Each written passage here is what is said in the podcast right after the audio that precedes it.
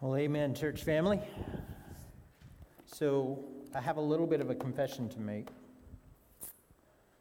They always say that if you get into a new position or you become pastor somewhere, you don't automatically go and change what you've been doing the first Sunday you're there.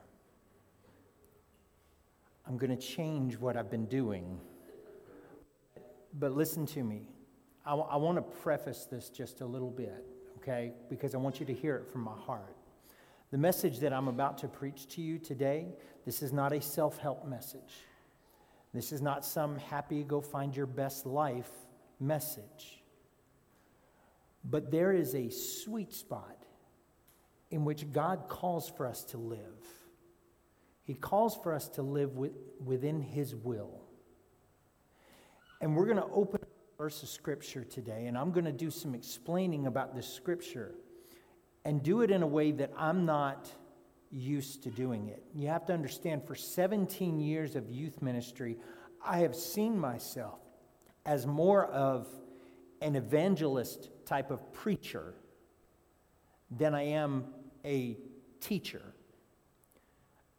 But that's going to change a little bit. Because as I was going through this scripture, I, I felt as though there's not really a way to, to, to preach this until I get to the end. The, the, the beginning of it has to be a teaching moment. And so I want to do that with you this morning, but I want to talk about, I, I, I brought up this idea of the sweet spot, right? Do y'all, do y'all understand what I mean by that? Um, I, I can, being a sports guy, I can, I can give it to you in sports terms, right? You can ask my daughter, she plays, she plays softball. Uh, Mac plays softball as well. You, you, and, and Allie as well. Y'all play softball. Uh, okay, we got a lot of softball play. If you play softball, just lift your, no, I'm just kidding. Um, there is a part of the bat where when you hit that ball, the compression of the ball and the compression of the bat come together, and that ball just springs off of that bat like somebody shot it out of a cannon. That's called the sweet spot. There's a place on a tennis racket that every tennis player, the pros do that. See, we get out there. I listen. I, I come from a baseball background. I can't play tennis because every time I hit the ball, I'm like, home run. It's going over the fence. It's bouncing off of somebody's car. I can't hit the ball down. I can't do that. But but professional tennis players hit the sweet spot of the racket, which, from what I understand, from what I've researched and I've been told, is about that big around. You have this massive tennis racket, but that sweet spot is about there. Professional tennis players hit that sweet spot 98% of the time they hit the ball. I'm like, wow, that's amazing. But what happens is that ball comes off of that racket with that, just like it was shot out of a cannon, with that perfect spin, everything that they want it to do. They hit it just right every time. Now, for those of y'all who aren't sports people, and there's a few of you in here, think of it like this. Y'all remember the story of Goldilocks and the Three Bears? Why did we hire this guy? No, hang on with me. Y'all, y'all remember? So, so she, she gets, she walks in, she, she, she finds the porridge on the table, right? And one's too hot, one's too cold, but the third one is just right. And then she goes and she finds the bed, right? This one's too hard, this one's too soft, but this one is. There is a sweet spot in our spiritual lives that God wants for us to live in. He wants for us to live in this. And there is a there is a book in the book of there's a, there's a chapter in the book of Proverbs, chapter 30, that many of you probably have not run across very many times. There's a man in that book, his name is Agur. Right? Great name, right? That, that, that's one of the ones that just flows off the lips. Everybody's going to remember that. No, absolutely not, right? Poor guy. But he is the author of Proverbs chapter 30. And we're covering the entire chapter between this week and next week. And there's a prayer that he prays in verses 7 through 9. And we're going to read that in a moment, but let me, let me say this first. Again, unless you're an avid Bible reader, you read through the book of Proverbs constantly, you may not even know much about Agur. You've probably never paid attention to him. Don't be embarrassed. You're not alone. It's okay. I, I, I told some of my pastor friends, I said, Tony, what are, you, what are you preaching on? I said, I'm preaching through the prayer of Agur. And they, they looked at me, they're like, Who? I'm like, Oh, ye Bible scholar. Right? And I had to tell them where it was. I need to warn you about the way that Agur, Agur, Agur, whichever one, it's to it's gonna vacillate between the two today, okay? I promise you. There's a way in which he speaks, his delivery is a little quirky. Um, Jacob, can y'all, can y'all pull my mic down just a little bit? I'm, I'm ringing a little bit, and, and it's, it's to the point it's bothering me a little bit. Um, Agur's writing is a little bit quirky, okay? He's a little different. Kind of think of him when he gets into some of this as kind of like a stand up comic, okay? He, he tries to be funny. Sometimes it falls short, okay? Eh, but he's a little bit different. He does have a little bit of an attitude, as we'll see as we go through this. But I also want you to see that Proverbs chapter 30, verses 7 through 9, is the only prayer that we find in all of the book of Proverbs considering all the topics that are covered, all the literary devices that are used in the book of Proverbs, it's a bit surprising. And that alone makes Agur's prayer pretty special. So here's the short prayer a formula for living in God's sweet spot, right? A plan for living a life that's, as Goldilocks would say, just right, right? Would you stand with me as we read God's word together? Proverbs chapter 30, verses 7 through 9, says this Two things I ask of you, talking to God. Two things I ask of you. Don't deny them to me before I die. Keep falsehood and deceitful words far from me. Give me neither poverty nor wealth. Feed me with the food I need. Otherwise, I might have too much and deny you, saying, Who is the Lord? Or I might have nothing and steal, profaning the name of my God. Let's pray. Heavenly Father, Lord, we want to apply all of your word to our lives, the verses that we know by heart and the words that surprise us. Open our ears to hear, our minds to think, and our hearts to love. Help us hear from your Holy Spirit today as we read your words and help us to cherish the journey and live in the sweet spot in your will, in your blessings. Lord, we ask you to bless this time that we have together. In Jesus' name, amen. Amen. You may be seated. Thank you, church family. Again, this is not a self help message, but it is God wanting us to live in the sweet spot. But can you see the potential here for living in God's sweet spot? Agur prays, Give me neither poverty nor riches, but give me only my daily bread. Give me everything that I need for today. He's saying, Lord, help me find balance. Help me to avoid the extremes of life. Help me to trust you, Lord.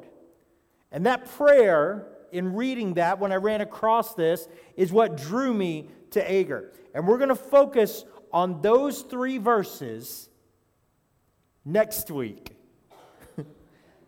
today, we're going to uncover five takeaways that I want you to have today, five points from the rest of the chapter. And then I'm going to, we're going to go through the end of this chapter, and this is where Agur gets a little bit quirky. I want to show you five lists that he has and the importance of those lists. Things that you can apply to your life today so that we can prepare our hearts for Agur's prayer next week. Proverbs has 31 chapters. Bible scholars agree that Solomon personally wrote or compiled chapters 1 through 29. Chapter 31 was written by King Lemuel. You'll recognize that chapter, especially if you're involved in women's ministry. I'm sure it's being said, quoted in some way, shape, or form to the ladies who are up in Gatlinburg right now, because it, much of it describes a wife of noble character. She's worth far more than rubies. Her husband is respected at the city gate. Her children rise up and call her breath, uh, blessed. Uh, the Proverbs 31 woman is a popular theme, right? Proverbs 30, written by Agur. And most people have never heard of him. The chapter, the prayer, and Agur himself sort of come as a surprise. And that's sort of the first thing that I want you to see this morning. I want you to see this is more of a practical application that I have for you this morning. If you're writing these down, here's your first one explore God's Word. Church family, we need to explore God's Word. We need to be biblical scholars. Now, I'm not saying you have to go to college and get a degree in biblical studies. What I'm saying is, is that if you are a Christian, then the Word of God needs to mean something to you. It needs to be something that you hold on to. It needs to be something that you explore and find all of these great things in it. We don't know much about Agur. The opening words of the chapter tells us that he was the son of Jacob, and Bible scholars say that he may have been from northern Arabia, somewhere in that area. That's all the history we have. That's it. And that's okay his words made it into God's book, which is a pretty good reminder that you don't have to be famous to make a difference. There's no way I can compare myself to Moses, to Abraham, to Paul, or any of the spiritual giants of the Bible. The only thing that I have in common with them is the same power that caused them to do miracles and to do things is the same that lives in me because I have repented of my sins, given my life to Jesus Christ. That same power, that same Holy Spirit lives inside of me. But don't you just love the idea? There are quite a few historical characters who show up for a single scene, only have a brief moment in the Bible, but still leave a memorable impression. I'll give you a few examples. Who remembers Simeon? right? Simeon, the old prophet, barely shows up in Luke chapter 2. He meets Mary and Joseph at the, at the, at the temple. He holds the infant baby Jesus in his arms and predicts that Jesus will be a light unto the world, calling the rise and fall, causing the rise and fall of many people. How many of you know the name Jochebed? Know who Jochebed was? You could make the case that her actions launched biblical history. You see, she was the mother of Aaron, Miriam, and Moses. She sent her three month old son floating down the Nile in a reed basket to rescue him from Egyptian death squads. And yet her name only appears twice in the entire Bible. Think about the thief on the cross. We don't even know his name. But he recognized Jesus, confessed his own brokenness, and Jesus promised him, Truly I say to you, in Luke chapter 23, verse 43, you will live with me today in paradise. That passage suggests that there is no lag time between our time on earth and our entrance into heaven, and that's good to know. And I can identify with Simeon and Jochebed and the thief on the cross and with Agur. They made a difference. They found their purpose in life. And that's what I'm trying to share with you today is that we have purpose in our life. God's will is a purpose for our life. The second thing I want you to see today, that I want you to take away from this today, that I challenge you to do today. Number two, seek God's purpose. Seek God's purpose in your life. We have the power through the Holy Spirit to make a difference in the lives of people around us. Proverbs chapter 30, let's look at verses 2 and 3 and what Agur says here. 1, 2, and 3. Sorry. It says this it says, The words of Agur, son of Jacob, the pronouncement, the man's oration to Ithiel, to Ithiel and Ucals. It says this. Listen to what he says I am more stupid than any other person, and I lack a human's ability to understand. I have not gained wisdom, and I have no knowledge of the Holy One. Agur starts this passage in verses 2 and 3 by claiming to be completely ignorant. He confesses that he is limited when it comes to his wisdom, but Proverbs repeatedly indicates that humility is the first step to wisdom.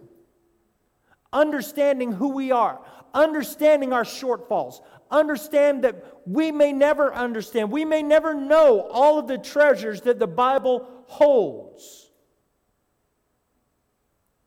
But we understand that to become wise, we need to recognize that we are not God.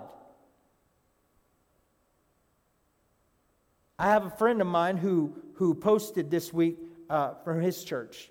He says this He says, recognizing our brokenness is not a disqualifier for discipleship, it's a prerequisite.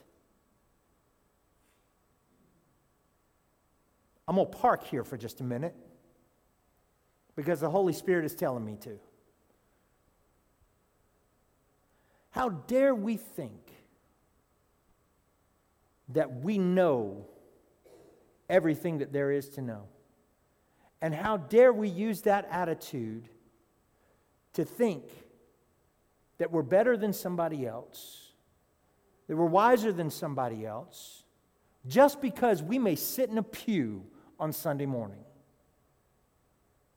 This ought to be the most humble, forgiving, loving place in all of Berkeley County.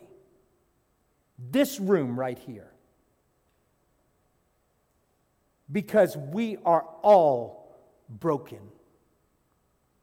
I am telling you right now, I have wrestled all week. The devil has been in my ear. Well, it ain't the devil. I'm not important enough to rate that high. It may have been one of his demons, but it was probably just my own insecurities. Whispering in my ear, You're not good enough to do this. Those people are crazy for voting you into this job. They got to be as nuts as you are to think you can do it. And you know what? They're right. I'm not worthy enough to stand in this place. I am not worthy enough to be a pastor. Not in my own power, but through the power of God and the Holy Spirit working through me. I'm telling you right now, you did not hire Tony Stevens to be your pastor, you hired the Holy Spirit. And the moment that Tony Stevens becomes your pastor and not the Holy Spirit is the day you need to run me out of town on a rail. It is the power of the Holy Spirit that will allow me to do this job for however long God calls me to do this job. And if you ever see me, you have my permission to pull me aside and say, hey, you ain't doing it right. You ain't doing it right. But listen to me. We need to be humble enough. We need to be loving enough, and we need to be open enough to understand. Look, look what's in this room. Can, y- can y'all just stop and look around in this room for a minute? It's okay, turn your necks. Look around at this room for just a minute. Do, do y'all see the diversity that we, in age that we have in this room? Do you see it? We have people in their mm-hmm, all the way down to teenagers. And listen to me, it's a good balance of both. It's a good balance of both. But, church family, we need to understand that moving forward, we need to be humble enough to understand that moving forward, things aren't business as usual. And that sometimes we move into a new age and trying to reach this world that's out here, that maybe we need to step back and say, you know what, maybe, maybe things need to change. And maybe I need to step back and I need to be humble enough to step back and say, you know what? It's not about what I want. It's not about what, what we've done here for the last 25, 30 years. It's not about all of those things. It's about what God wants to do moving forward. And I am not arrogant enough to stand here and say, I know what that is. I'm not. But I'm going to pray and I'm going to seek God and I'm going to say, God, show me what Calvary Baptist Church needs to look like in order that we may reach the next generation for Jesus Christ. That was off script. But we need to have that kind of humility when it comes to everything in our Christian life, including how we study the Bible. We cannot sit here and study and project our own ideas and our own thoughts and our own things into it. Even Agur. Agur made it into the Bible. We didn't. The Bible is sealed up, done. That's it. Nobody's adding to it. Nobody's taking away from it. We'll get to that in just a few minutes. But listen to me. Even he stood up and said, I'm stupid. I don't have the wisdom on my own to be able to know all of these things. But guess what he knew? God did. God did. And he opened himself up. The third thing I want you to see this morning we need to appreciate God's undefinability. God cannot be defined. We cannot put him into our little boxes and think that's who we're supposed to be or who God is supposed to be. He's beyond our imagination, He's beyond our thought process, He's beyond our desires and our needs and our wants. We read in verse 4, it says, Who has gone up to heaven and come down? Who has gathered the winds in his hands? Who has bound up the waters in a cloak? Who has established all of the ends of the earth? What is his name? And what is the name of his son?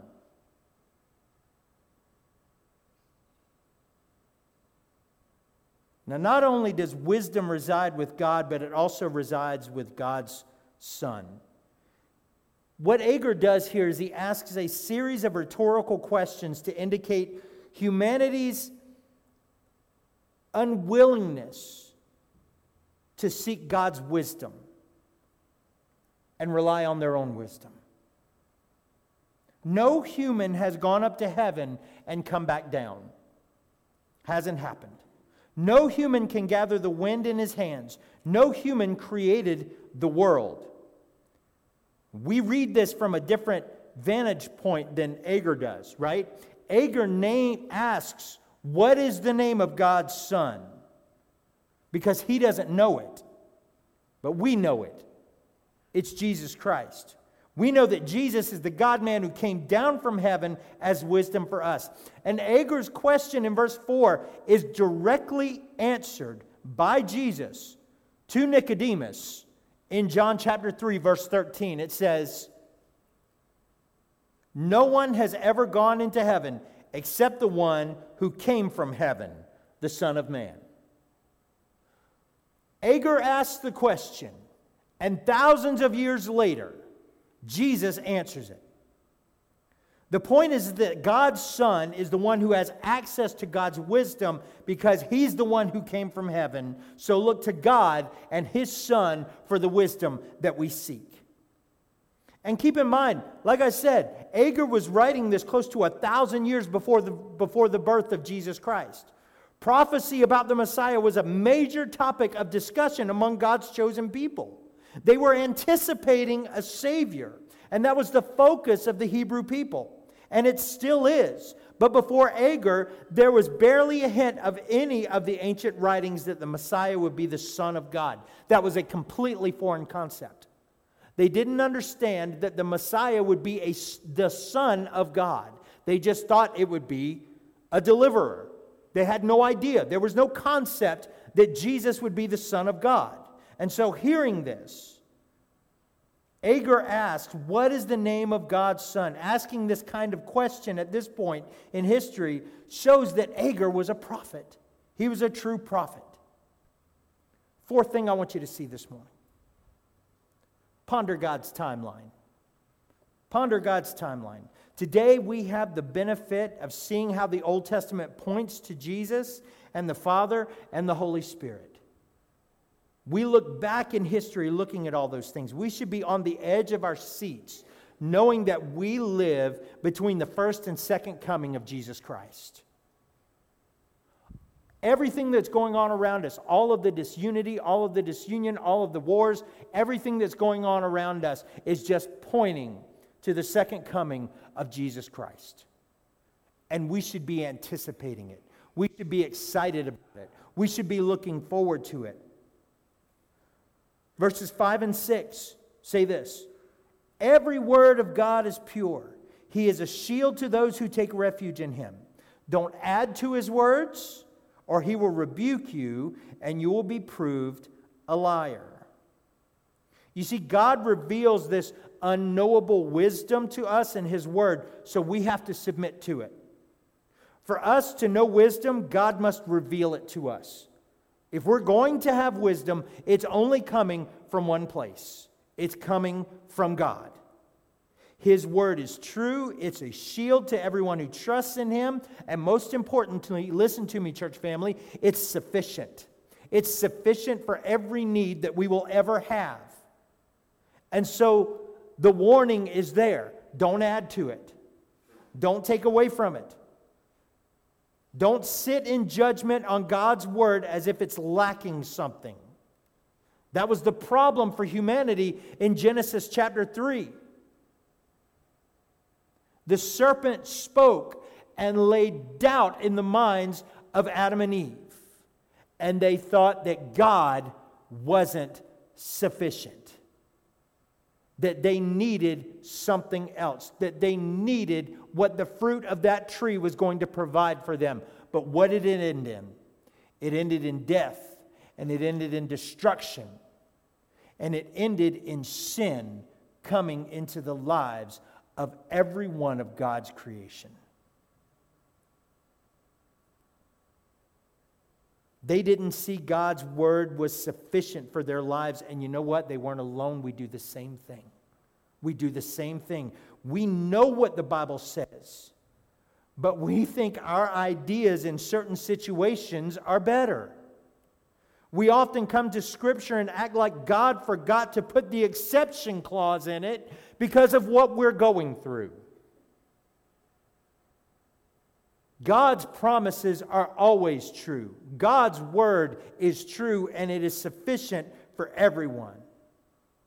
People will say things, well, I know what God says about divorce, but you don't know my situation. I wrote, You don't know my husband, but I was feeling a little triggered at that, so I just changed it. Or they might say, Well, I know what God is saying about parenting, but you don't know my children. Or I might say, Well, I know what the Bible says about submission to authority, but you don't know my boss. We think our case is the exception that somehow just got left out of the Bible. Proverbs warns us that God will rebuke you and prove you to be a liar if you act like the word isn't enough for you. In fact, Revelation threatens a curse to everyone who does this. And in chapter 22, verses 18 through 20, it says, I testify to everyone who hears the words of the prophecy of this book. If anyone adds to them, God will. Uh, you got to go back. I didn't get that one. I missed it. It's not in my notes. There you go. If anyone adds to them, God will add to him in the plagues that are written in this book. Now go.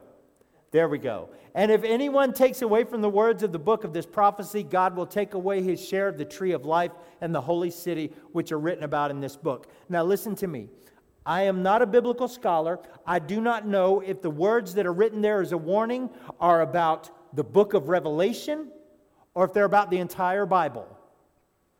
But I'm not taking any chances. I understand that God is wiser than I am. He is much greater than I am. Everything that He has tried to do in my life has been perfect. The reason why it didn't turn out perfect is because I got involved. So I'm just going to leave it at that and say, well, not to diminish the Word of God, but it's good enough for me. It's sufficient for all of us, it's perfect. It's a perfect reminder that the Bible was written by man but inspired by God. The writers were inspired in the moment by the Holy Spirit. So when Agur wrote these words, he was at the moment speaking from God. We read about that concept, that same concept. 2 Peter chapter 1 verses 20 and 21 it says this above all know this no prophecy of scripture comes from the prophet's own interpretation because no prophecy ever came by the will of man. Instead men spoke from God as they were carried along by the Holy Spirit. In other words God's inspired word can does and should stand on its own Agur's chapter somehow made the cut so we can trust it. Every word of God is flawless. The fifth thing I want you to see this morning is we need to affirm God's authority. We need to affirm God's authority. Trusting the Bible is foundational for believers. Before we pray, before we do anything, we need to align ourselves with the Word of God. I hear so many people that say, I've been praying for this and I've been praying for this, I've been praying for this thing over and over and over again, and God hasn't answered the question. God hasn't answered my prayer. Well, we always say that God answers prayer in one of two, in one of three ways. Yes, no, and not yet. Yes, I'll give it to you. Not yet because it's not time yet. You're asking for it too soon because God's plan has to work. It's in God's time frame. But let's go back to no for just a second. Do you realize that you may be asking something when you pray that is outside of God's will? Completely outside of God's will. When we pray, we need to make sure that we are in line with God's word. That we're not asking for something that is outside of God's word. And listen, I know a lot of times when we pray, we're praying for loved ones who are sick to get better. But listen, nobody on this side of the earth lives forever. Eternity happens on the other side.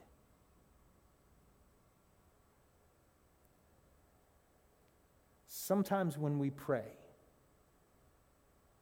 we pray outside of God's will because we want that person here we're not ready to separate. Because we're gazing at the world and our comforts and our needs and our desires here, but not what's in glory. God is faithful and He is true.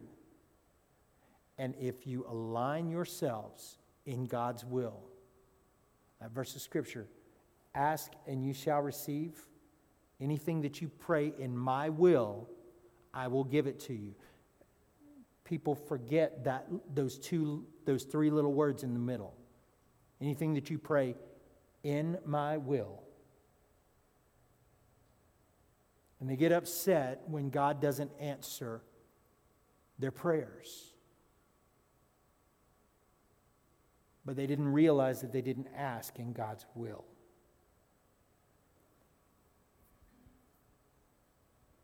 And Agur asks essentially the same thing. In verses 7 through 9, again, that we read just a few minutes ago. Two things I ask of you, Lord. Don't deny them from me before I die. Keep falsehood and deceitful words far from me.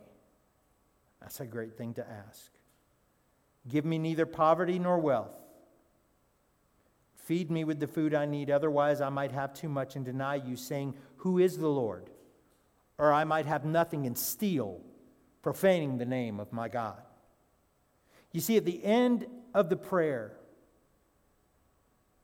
Agur's only a third of the way through his heavenly writing assignment, through this meaning.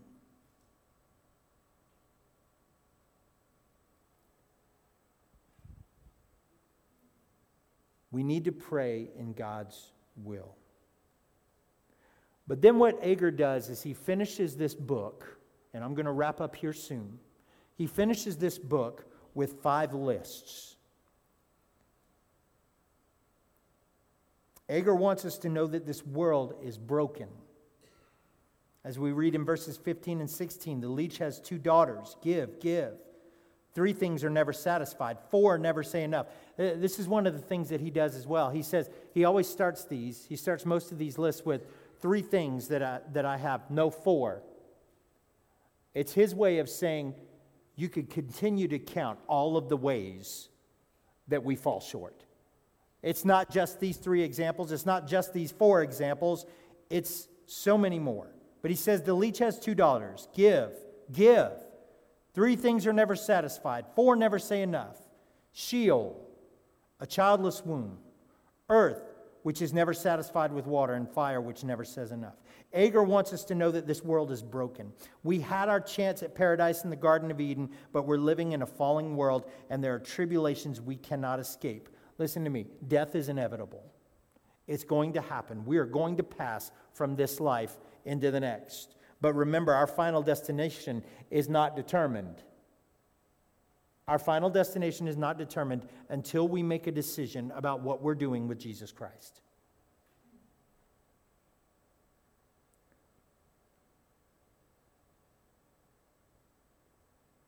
That's the truth. Number two, a woman cannot bear children. That's an emotional truth. He's, peeling, he's, he's appealing to the emotions. Thirsty land, number three, is a physical truth. And four, fire is, a, is, is a, a, a, another physical reminder of God's power and his provision. Fire gives light, it cooks us food, it keeps us warm, but it, it can also destroy.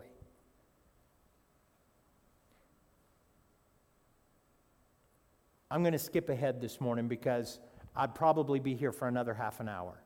Forgive me. We will, we will come back to this at some point. We will do this another way because these lists are important. But there's a, there's a section of scripture that I, of this scripture that I want to share with you this morning that I want you to look at as we close this morning. We're going to skip all the way to Proverbs chapter 30, verses 10 through 14. It's at the end of, uh, it's at the end of those. There we go. You got it. He says this, and this is where I want to close. Don't slander a servant to his master, or he will curse you and you will become guilty. There is a generation that curses its father and does not bless its mother. There is a generation that is pure in its own eyes, yet is not washed from its filth. There is a generation, how haughty its eyes and pretentious its looks. Y'all know what haughty means? It means I'm better than everybody else. That's what it means. Verse 14 There is a generation whose teeth are swords, whose fangs are knives, and devouring the oppressed from the land and the needy from among mankind. Now, listen to me, church family. If you sat there and you read those verses of Scripture and you thought about those generations, it was true in Agur's time and it was true in our time but you looked around the room or you thought of people in your life who are of a different generation than you, and you said, Yep, that's that generation. Yep, that's that generation. Yep, that's that generation. Can I tell you? It's you as well.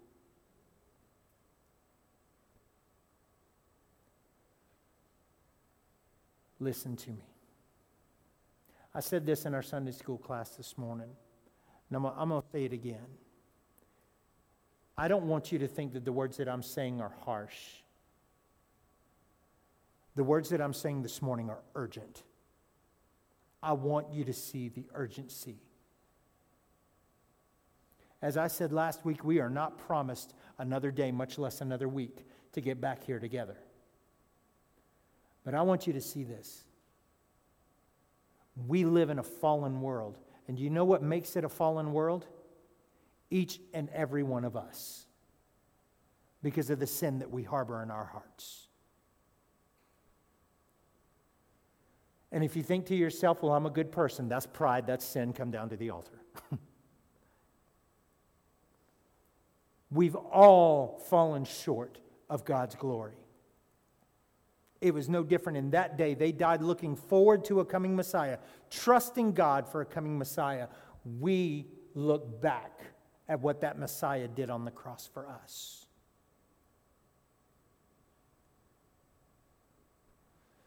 Billy Graham said, 50% of the people who are on your church membership are lost.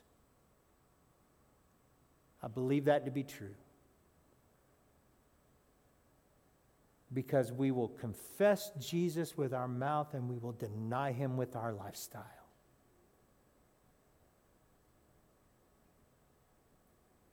And that is why we struggle as a movement of God to see this world changed. Because we've all fallen short. And when I say all, I am included in the all. Okay? Listen to me, church family. We have a sin problem. We have pride and things in our life that are dragging us away from a relationship with God, from the sweet spot that we are supposed to live with our God, whether we know Him, whether we have confessed Him in our lives, or we have not. These things are dragging us away from God. Not only is today the day of salvation, as the, as the Bible tells us, but right now, today is the moment of repentance. if you want to find God's sweet spot, if you want to live with contentment in your life, if you want to live a life that is in the will of the Creator who made you and the one who, who shed his blood to save you, to restore that relationship back to you, then repentance is what you need today. You need to look upon Jesus and say, Jesus, forgive me. I am sorry for thinking that my way was better. And come to Him and surrender your life to Him. And then and only then, as the Bible tells us, can we be called the children of God. Before we were just His creation. But when we come to Jesus and we lay it all upon Him and we repent and say, God, I can't do it anymore, I am not worthy. We come to a place of brokenness and humility in our lives and we say, Jesus, you take over. I've already made a mess of everything. That's when we come into His will and the blessings that we will have from our Creator. Now, that does not mean, let, let me, but don't hear what I'm not saying. That does not mean life is perfect. As I told you, I've had so many spiritual arrows thrown at me this week. I, I'm, I'm, I'm thinking I need to call the cavalry. Cavalry. I always mess those words up. I'll call my cavalry too. I'll call my people. Pray for me. Life is not perfect, church family. It's not, it's not going to be because we're not perfect. Life becomes perfect when we cross over and we spend eternity worshiping at the feet of the one who died to save us, who gave everything for us. And so I want to encourage you, church family. We're, we're going to do this a little bit differently today. With every head bowed and every eye closed, I'm just going to ask you to do this for me today, if you will. If you would say to me, Pastor Tony, there has been a point in my life where I know I've given my life to Jesus Christ. I have repented of my sins and I have trusted Him. But things have happened in my life and I'm not living in, in, in God's will. I'm not living in that sweet spot. I'm not living in contentment. I'm not, I'm not blessing other people with the blessings that God gave me. I'm not praying for other people. I'm not wanting to see other people get saved. It might even be in your heart that you're saying, I realize right now in this moment, the Holy Spirit is speaking to me and saying, I'd rather cause division than I would unity. If you could say that this morning, then listen to me. There's nobody looking around. There's nobody, listen, everybody's praying in their own heart, in their own way right now. They're hearing from the Holy Spirit in their own way. They're not looking around at you.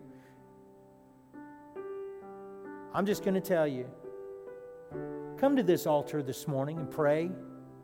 If you can't come to the altar, if you're not able to come to the altar, then pray right where you are and say, God, forgive me.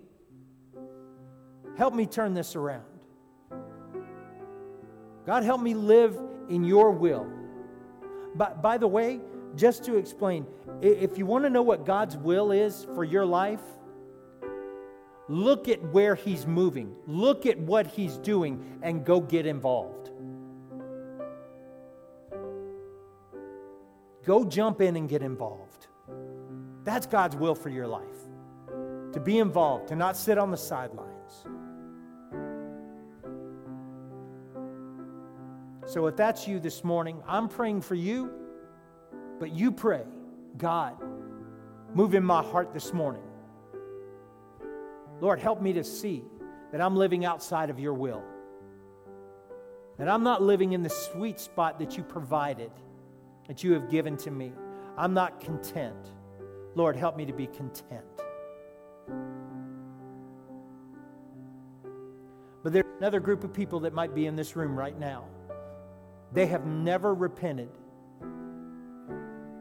They have never trusted Jesus Christ as their Lord and Savior. They have never surrendered their all to Him.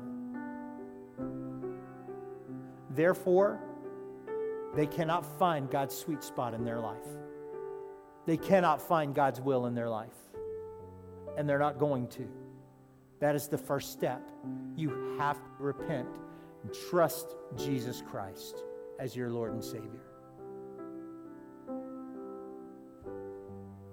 And if you would say, Pastor Tony, I want to do that this morning, I want to surrender my life to God this morning. I've heard what you said. I know, I understand now that Jesus died for my sins. And I want to give my life to Him this morning. If that's you this morning, there's nobody looking around. I'm not going to embarrass you. I'm not going to do anything to, to, to make you feel uncomfortable. But I'm going to ask you, nobody else is looking around. It's just me would you raise your hand and say, Pastor Tony, I want to accept Jesus today as my personal Lord and Savior? Amen. Amen.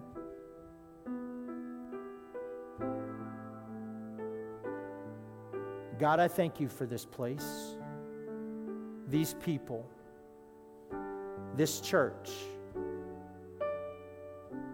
And Father, I'm praying that as we move into a new season, as we begin to, to open your word and hear what you have for us as we move forward, God, it's going to be different. Things are going to change. But God, we're relying on you to give us the vision to move forward.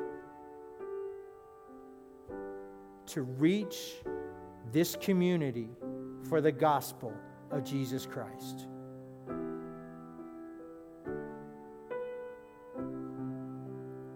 God, I'm asking you right now, change whatever needs to be changed in my heart to facilitate that happening. God, don't let me be a stumbling block to your work here at Calvary. God, move in my life and my heart to make this church be what you want it to be. And I pray that for all of our people. Lord, let us not be a stumbling block here. But let your word go out from this place and see lives changed. God, help us to focus on your word and to do everything that we do within the confines of your holy word. Father, we love you. We thank you. Lord, we thank you so much for allowing us the opportunity to be here and to do these things. And Father, we pray for your Holy Spirit to just make an explosion here in this room. Lord, let us be changed. Let us be drawn closer to you and do what you have willed us to do. And when it's done and lives are changed and this community is changed, then God will give you the glory and the honor because it's only you who can do it. It's only you who has done it. It's only you who can give us the vision and the power in order to do it. We praise you for all of these things. In Jesus' name, amen. Church family, thank you for being here today. Uh, just again, a couple of reminders. There's, there's no Awana tonight. There's no youth group. Youth group will start back on May 21st. Um, here's the other thing uh, about our youth group be praying for our next youth leader. And be praying for the person who is going to stand in the stead in the meantime until we find that person. We don't know who that person is. Maybe God is calling you to say, Yes, I can step in and do that and help out in that, in that way. And I can already see some of the faces. You want me around the teenagers? Hey, you know who said exactly the same thing 17 years ago? It's amazing if you open your heart and allow God to move what He will do. He will equip you for everything that you need to do. Amen. Be praying for that. Amen. Um, so, no youth group, uh, no Awana tonight. In fact, Awana next week. Uh, they will be at Wannamaker Park next Sunday afternoon doing their family picnic and their Awana Awards that day uh, on the 7th. Um, and yet, please don't forget to sign up for drinks and desserts for the, uh, the Men's Brotherhood uh, that we'll be having here on the 15th. The sign up sheets are outside on the, on the, on the welcome desk. Amen. The whole day. Okay, so you can come and drop all of that stuff off. Um, also, again, rem- just a reminder be praying about uh, what you may be able to do about the, the, the shoes that we're collecting uh, for our mission up in Kentucky. Um, so, any size. Just, yeah, chil- you can go from children's to adults. Um, tennis shoes. Um, I'd, I'd, stay around the tennis shoe area probably. That's probably the most practical uh, thing that we can do. I'll, I'll, go back and look, and if there's something um, specific, we'll, we'll send that out. Um, but I don't remember there being anything specific. Um, any, any, any other announcements that I may have missed? Okay. I'm sorry, one other announcement. We do have a church council meeting right after church today. Um, it'd, be, it'd be short. We won't be in there very long. Um, so, uh, so brief church council meeting once we're done with the, with the service today. Um, any other praises or, or, or, any praises or prayer requests today? Miss Debbie?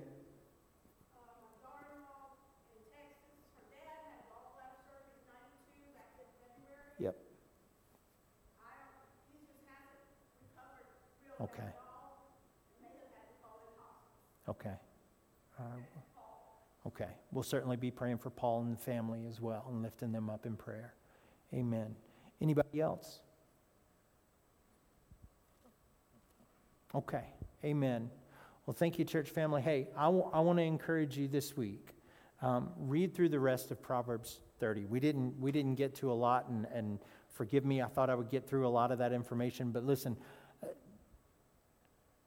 I was, I was writing it in one frame of mind while, while defending the, uh, throwing back the arrows. And, and listen to me, church family. I, I, I want to see this church do something awesome and amazing on this corner here in Moncks Corner.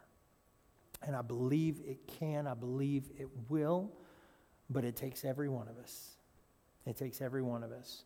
And so we start the process. Make sure everybody's heart is in alignment, that we have unity for the mission that's in front of us. That, that's been my heart this week. That's been my heart this week. Um, I, I, I, love you. I hope you have a, a, a fantastic afternoon and, uh, and just enjoy your family and, and, and everyone. Brother Jerry, would you pray for us this morning as we, as we depart.